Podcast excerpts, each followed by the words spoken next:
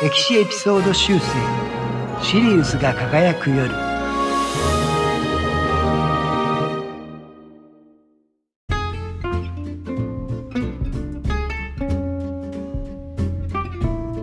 こんにちは。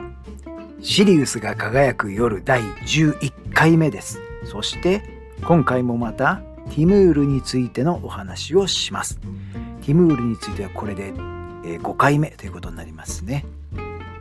前回までの4回でティムールのまあ前編といいますかティムールが自分の国であるチャガタイハン国の、えー、支配者となってそれから10年をかけてその足場固めをしましたというところまで話しました。で今回からは後編ということでそこからさらに外に向かってティムールがどんどん大遠征というまあ、戦争を仕掛けていって支配を広げていくっていう時代に入ります。ということで多分長くなるのでお気楽にお付き合いくださいということで本編です。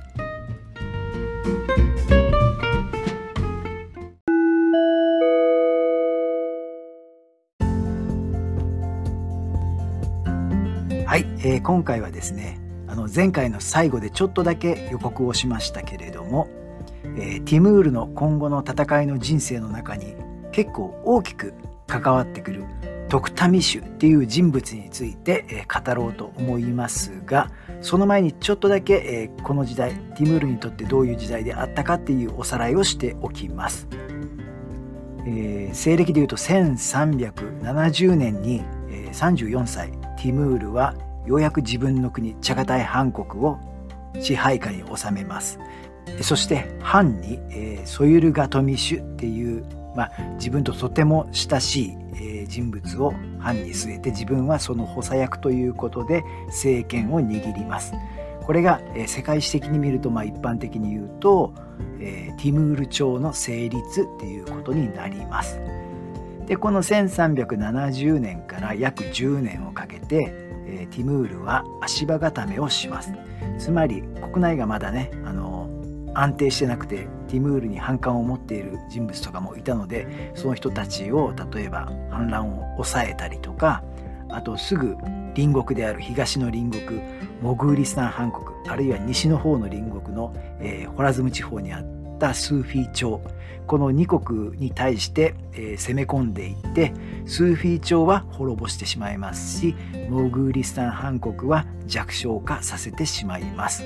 でその後ティムールはその外の世界にこれから大遠征に出かけるっていうことになります。さて、えー、この1370年から10年ぐらいをかけて地盤固めをしたティムールなんですがその間にですね1376年にジョチウルスのまあ王族とも言ってもいいトクタミシュっていう男がティムールを頼って亡命してきます。さてこのトクタミシュですけれどもこのトクタミシュのことを説明するためには、えー、トクタミシュがもともといたジョチウルス。このジョチウルスについて、えー、触れておかなければならないのでちょっと話はそれますけどもジョチウルスの説明をします、えー、このジョチウルスなんですけれどもチンギス・カンがえー、モンゴル帝国を建てた後ですねもう自分の晩年に、えー、その長男である女地に与えた土地がその後女地ウルスになりましたっていう話は前したと思いますけれどもこの女地ウルスっていうのはまあ地理的なことで言うとこのチャガタイ半国の北の方あるいは北東の方っていう感じの地理関係にあります。えー、かなり広大なところです。まあ、今のロシアにかかるところですね。でチャガタイ半国とは国境を接しています。つまり隣国です。日本ではキプチャク半国などという言い方もします。えー、そうですね。この最大半島的にはですね、えー、現在のモスクワとかキエフ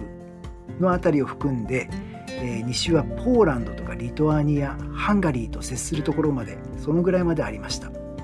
だからチャガタイ半国の優に倍ぐらいあったっていうぐらいな大きな国ですね。でこのジョチウルスなんですけれどもチンギスが長男のジョチに与えた土地とは言いましたがここに国を建てたのはジョチではなくそのジョチの息子であったバドゥという男です。このバトゥはですねもともとはあのモンゴル帝国の本拠地であるモンゴル高原の方カラコルムですねその辺りで暮らしていたんですがその頃のモンゴル帝国の第2代皇帝オゴデイの命令によってヨーロッパを征服しなさいと言われてヨーロッパ遠征の、まあ、総指揮官としてヨーロッパに攻めていきます。ところがその遠征中にオゴデイが死んでしまったので、えー、このモンゴルのヨーロッパ遠征軍は国に帰るということになりました。ところがこのモンゴルの本国の方ではオゴデイが死んだということでじゃあ第3代皇帝は誰がなる？っていうことで大混乱状態にあります。でここでねなんかこう無駄なこの権力争いに巻き込まれるということを嫌ったバトゥーは、えー、モンゴル高原の方には帰らずに父親が祖父のチンギスからもらったこの地にとどまってサライという町を首都に定めて新しい国を作りました、まあ、それがまあジョチウルスなんですがただちょっとこの特殊な事情というか経緯がありまして、えー、この国はですねこのバトゥーが作った建国当時から実は国が東西に分かれておりました。戦ってとか争ってじゃなくてバトゥーがそうしたんですけれどもバトゥーはそのうちの西側を自分が治めます。で東側を自分の兄のオルダに任せました。でこの東と西に分かれてはいるのですが一応形の上では全体を取り仕切るのはバトゥーあるいはバトゥー家。バトゥーの家のもの。でオルダあるいはオルダ家のものは、えー、バトゥー家を尊重して、えー、その下につくというような形にはなります。なりましたけれどもまあ当然のことながら時間が経つに従いこの2つの勢力はだんだんなんていうかなそれぞれ独立性を高めていってまあ西と東別の国みたいになってしまいますだからまあ西の方はバトゥー家が治めていたのでバトゥーウルスで東の方はオルダ家が治めていたのでオルダウルスと言ったりします、まあ、バトゥウルスとオルダウルス。合わせてジョチウルスってことですね。そして、えー、建国以来大体100年ぐらい経った頃。1360年ぐらいでしょうかね、えー、そのジョチウルスでは西のバトゥウルスそして東側のオルダウルスどちらもその君主のうちが断絶してしまいました。つまりバトゥー家とオールダ家が跡継ぎがおらず断絶してしまうっていう状況が生まれてしまいました。そこでもちろん両方の国ともに混乱の時期になります。で西の方ですが西のバトゥウルスは、まあ、群雄割拠っていうような状況になります。でそれから20年ぐらい、まあ、過酷ななんかこう勢力争い、まあ、いわゆるトーナメントみたいなことが行われてでそこを最終的に勝ち抜いて新しいバトゥウルスを治めたのはキアト部族っていう部族のママイっていう人でした、まあ、20年ぐらいかかったのでちょうど今、えー、ティムールが遠征に出ようとしているちょうどこの頃の話ですね。この頃、えー、ママイがバトゥウルスの新しい支配者となりました。で問題は東側のオルダウルスの方です。こちらのオルダウルスというのは混乱が収まったのはバトゥウルスよりもちょっと早かった。ここの新しくオルダウルスの支配者になったのはオロスという人でした。オロスがオルダウルスの藩になったのは1368年ということなのでティムールがケイホスローと手を結んでフサインを打倒した頃ですね。でこのオロスという人なんですけれどもえー、ジョチウルスを建国したあのバトゥーのそのまた弟であるトカテムルこのバトゥーの弟にトカテムルっていう人がいたんですがそのトカテムルの血筋を引く人でした。バトゥー家じゃないとはいえもともとねジョチにつながる高貴な家柄ではあります。でそのねオロスと同じくトカテムルの血を引く者たちは、まあ、特別野心が強かったのかもしれませんけれどもあるいはもともと仲が悪かったっていうことかもしれませんがえー、オルガウルスの支配者の座をめぐって血で血を争うような争いを繰り広げた中で、えー、このオロスに殺された者の一人にトイホージャっていう人がいました。よくある、まあ、権力闘争って言えば権力闘争なんですがそのトイホージャには息子がいたんですけれどもその息子はその時まだ幼くて小さかったので処刑されずに済みました。それがトクタミシュです。徳民衆にとってみればオロスはだから自分の父の敵ということになりますね。だけれどもまあ幼いからということで、えー、命を助けられたのでその後はオロスに従って、えー、成長していきました。しかしこの徳民衆っていう人物はもともとねやっぱプライドが高くて野心家でもあったので本心からねオロスに服していたわけではありません。いつかオロスを倒して自分が成り代わってやろうっていう思いをずっと持っていました。でその父が殺されてから10年ぐらい経った時に徳民氏も大きくなって、まあ、少年からま青年ぐらいになった頃ついに、えー、オロスに対する反発心を表に出して反乱を企てました。ところがまあオロスももちろんいつかは徳民衆が反乱を起こすのではないかなっていうことはまあ分かっていたのでいつもね警戒心を怠っていなかったために、えー、この反乱はすぐオロスの知るとことなって徳民衆は捕まって殺されそうになります。そこで、えー、命からがらオルダウルスを抜け出して、えー、チャガタイ藩国で当時勢力を伸ばしていたティムールのもとを頼ったということになりました。はいこれが元に戻りますが1376年の頃です。この頃ティムールはですねそのスーフィー朝とかモグリスタン藩国と戦いながらも北の方のやっぱジョチウルスの動向は気になっていてここで勢力をどんどん伸ばしているオロスのことはとてもね警戒していました。野心家ということでね。いつかは対決しなきゃいけないっていう気持ちも持っていたのだと思います。そこにやってきたこの徳民衆これは利用できるっていうふうに思ったのだと思います。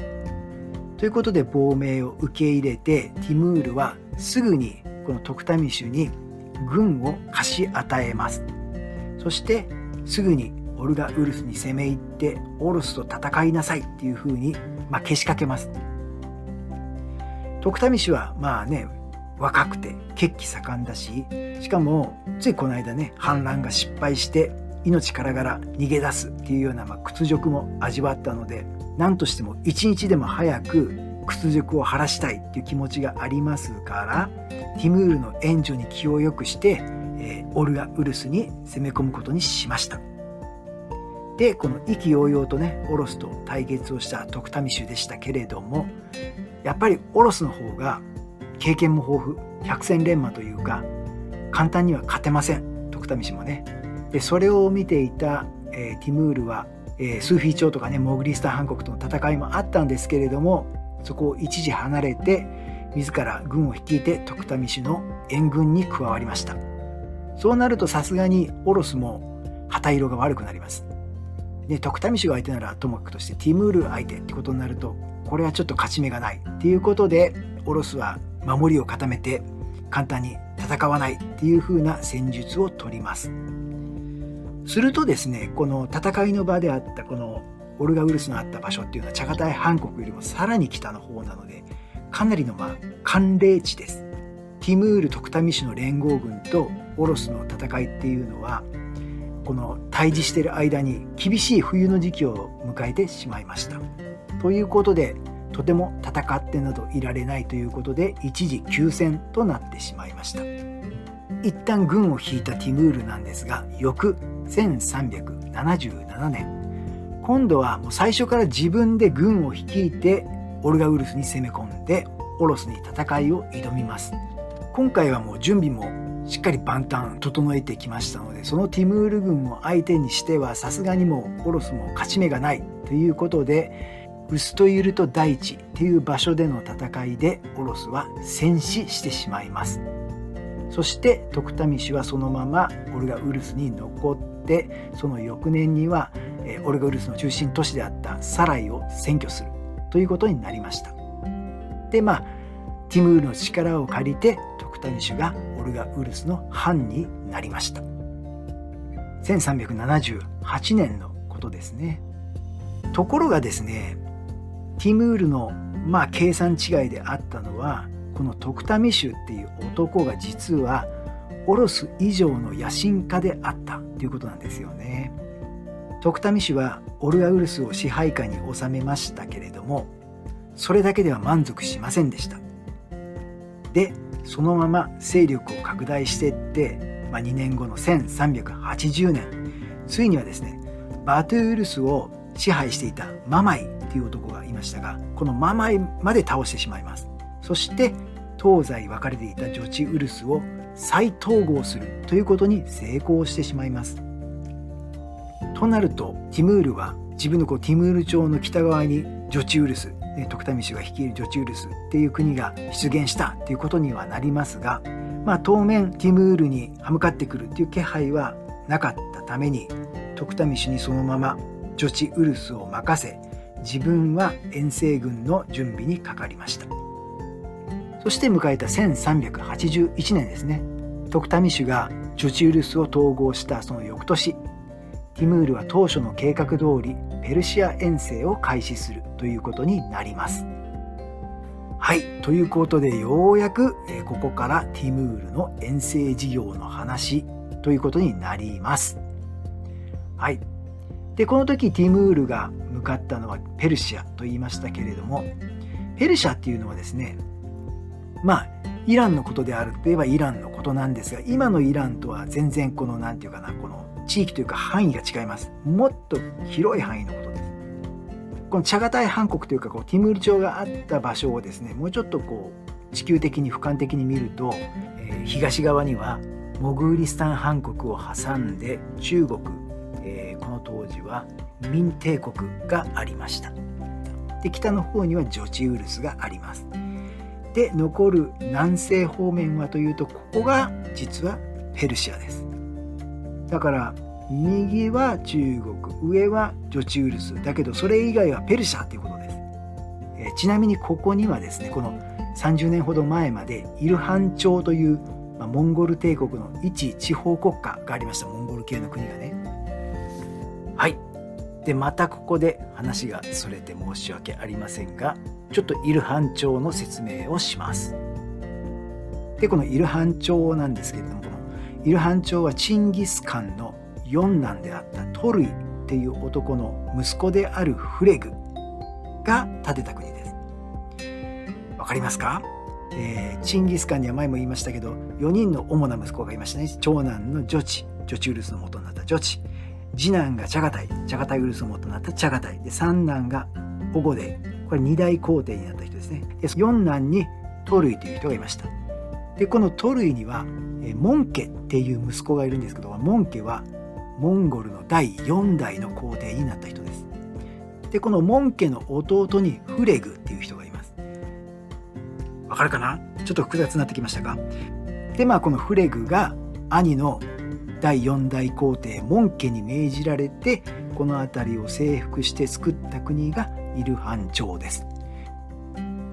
フレグの率いるモンゴル軍はめちゃめちゃに強くてえー、当時この地方を治めていたアッバース朝を滅ぼしたり東はアフガニスタンから西はトルコに至るまでの強大な国を建設しましたそれが、え、別名フレグウルスとも呼ばれるイルハン朝です、えー、でもこのイルハン朝はですね先ほども言ったように、え1350年代に滅びてしまってそのイルハン朝があった地域にはさまざまな民族がそれぞれに国家を立ててあの小国家が乱立するという、まあ、大混乱の時期を迎えていました。さて、えー、ティムールはですねこの時にこういうふうに宣言しました。かつてチンギス・カンがチャガタイに与えたにもかかわらずトルギの子フレグによってトルイ家に横取りされてしまったこのペルシャを今こそチャガタイ家の武将たる自分が奪還する。まあほぼ言いがかりのような大義ということになりますけれども、まあ、ともあれそういうことで、えー、ペルシャ遠征にティムールは出ていくということになります。まあティムールにしてみてもね本気でそういうことを言ってるんじゃなくて、まあ、何か大義が言ったからそう言っただけっていう感じではあります。さて、えー、この時のねペルシャ遠征っていうのはだいたい3年ぐらい3年から4年ぐらい続きました。西暦でいうと1381年から1384年までってことになります。この間のティムールの戦いぶりっていうのはもう凄まじくてまさにですね周辺国にとってはもう降って湧いたような大災害っていう感じでした。とにかくねもう一つ一つ触れていったらもう大変なことになるのでティムールがやったことをいくつか簡単に、えー、リスト的に挙げてみたいと思います。まずジャーウーニークルバーニー部族は解体されました、まあ、ジャーウーニーというのとクルバーニーという部族は解体されてしまいました。あとクルト朝という国は滅亡させられました。あとスウィースターンっていうところの地方政権は壊滅させられました。でマーザンダランっていうねこの地方のワリー政権ワリーっていうね政権があったんですがこれも滅亡させられました。あとサンバダール政権っていうのもあったんですがこれはですねティムール朝の傘下に入りました。もちろん今挙げたもの以外にもたくさんの、えー、国家が取り潰されたり、えー、ティムール朝の保護国になったりして結局ですねこの今でいうアフガニスタンの地域ですがティムール朝に接するこの南部の地域はほぼ全部ティムールが征服してしまいました。強すぎるって感じですね、えー、そしてですねこの地方の学者とかですね技術者あとは芸術家、まあ、工芸をやる人たちっていうのをたくさん、えー、自国にティムールは連れて帰りました。ティムールにとってですねこの遠征はただあの支配地域を広げるっていうだけではなくて、えー、自分の本拠地であるサマルカンドを中心としたこの自国のその文化面を向上させるっていう、まあ、そういう目的もありました。結構ねこうティムールっていう人はねあの、まあ、音楽とかそういう、美術的なものにね、まあ、造形が深いというかかなり文化的な人でもあったようです。事実、えー、ティムール遠征以降サマルカンドの人口は飛躍的に増えまして、えー、文化の交流も著しくて、えー、後の世の人々にですねチンギスは破壊したがティムールは建設したとも称えられています。現在、えー、世界遺産にも登録されていてサマルカンドブルーの、まあ、異名でも知られる美しいこのサマルカンドの街の景観っていうのはこの時期のティムールによって生み出されたものです。まあ、ネットとかで見るとねたくさん写真とかあるので見てみてください。わーって言いたくなるような美しい建物がたくさんあります。さてさてこのティムール朝の、えー、南部の地域を完全に支配下に置いてさらにその西に向かって遠征を続けようとしていたティムールのもとに不穏な報告が届きます。それは何かというとあの徳民種がホラズム地方に軍を出してティムール朝の土地までも占領してしまったというのです。えー、ホラズム地方っていうのは前あのスーフィー朝があったところですけれどもこの北部の方は、まあ、ジョシウルスであったので徳民種がね抑えたとしてもまあ普通のことではあるかもしれませんが、えー、南部はティムール朝の領土ということになっています。ということでティムールは、えー、この事態を捨てておくっていうわけにはいきません。遠征を、えー、ここで一旦取りやめにして帰国することにしました。しかしですね今回の遠征によって、まあ、やや軍も国も、えー、疲弊しています。ということでティムールはですねこのジョチウルスに対処するために1年間、えー、国力の回復を待つということにしましたそして1336年国力を回復させたティムールは再度遠征に出ますちなみにですね今回のこの遠征は結果的に3年に及ぶ遠征ということになりました。そこで、えー、今回の遠征を歴史上3年戦役と言ったりします、まあ、ここからがまあある意味本格的なティムールの遠征事業ということにもなるんですけれども今回もかなり話が長くなってまいりましたので一旦この辺で区切りにしたいと思います。ということで徳民種の反乱そして三年戦役に出るティムールこれからティムールの戦いはさらに拡大していきますが今回はここまでです。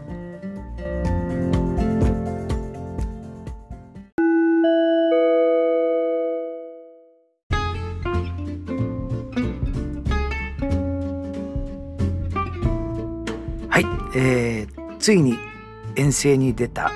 ティムールですが、まあ、とにかく強い。負けません。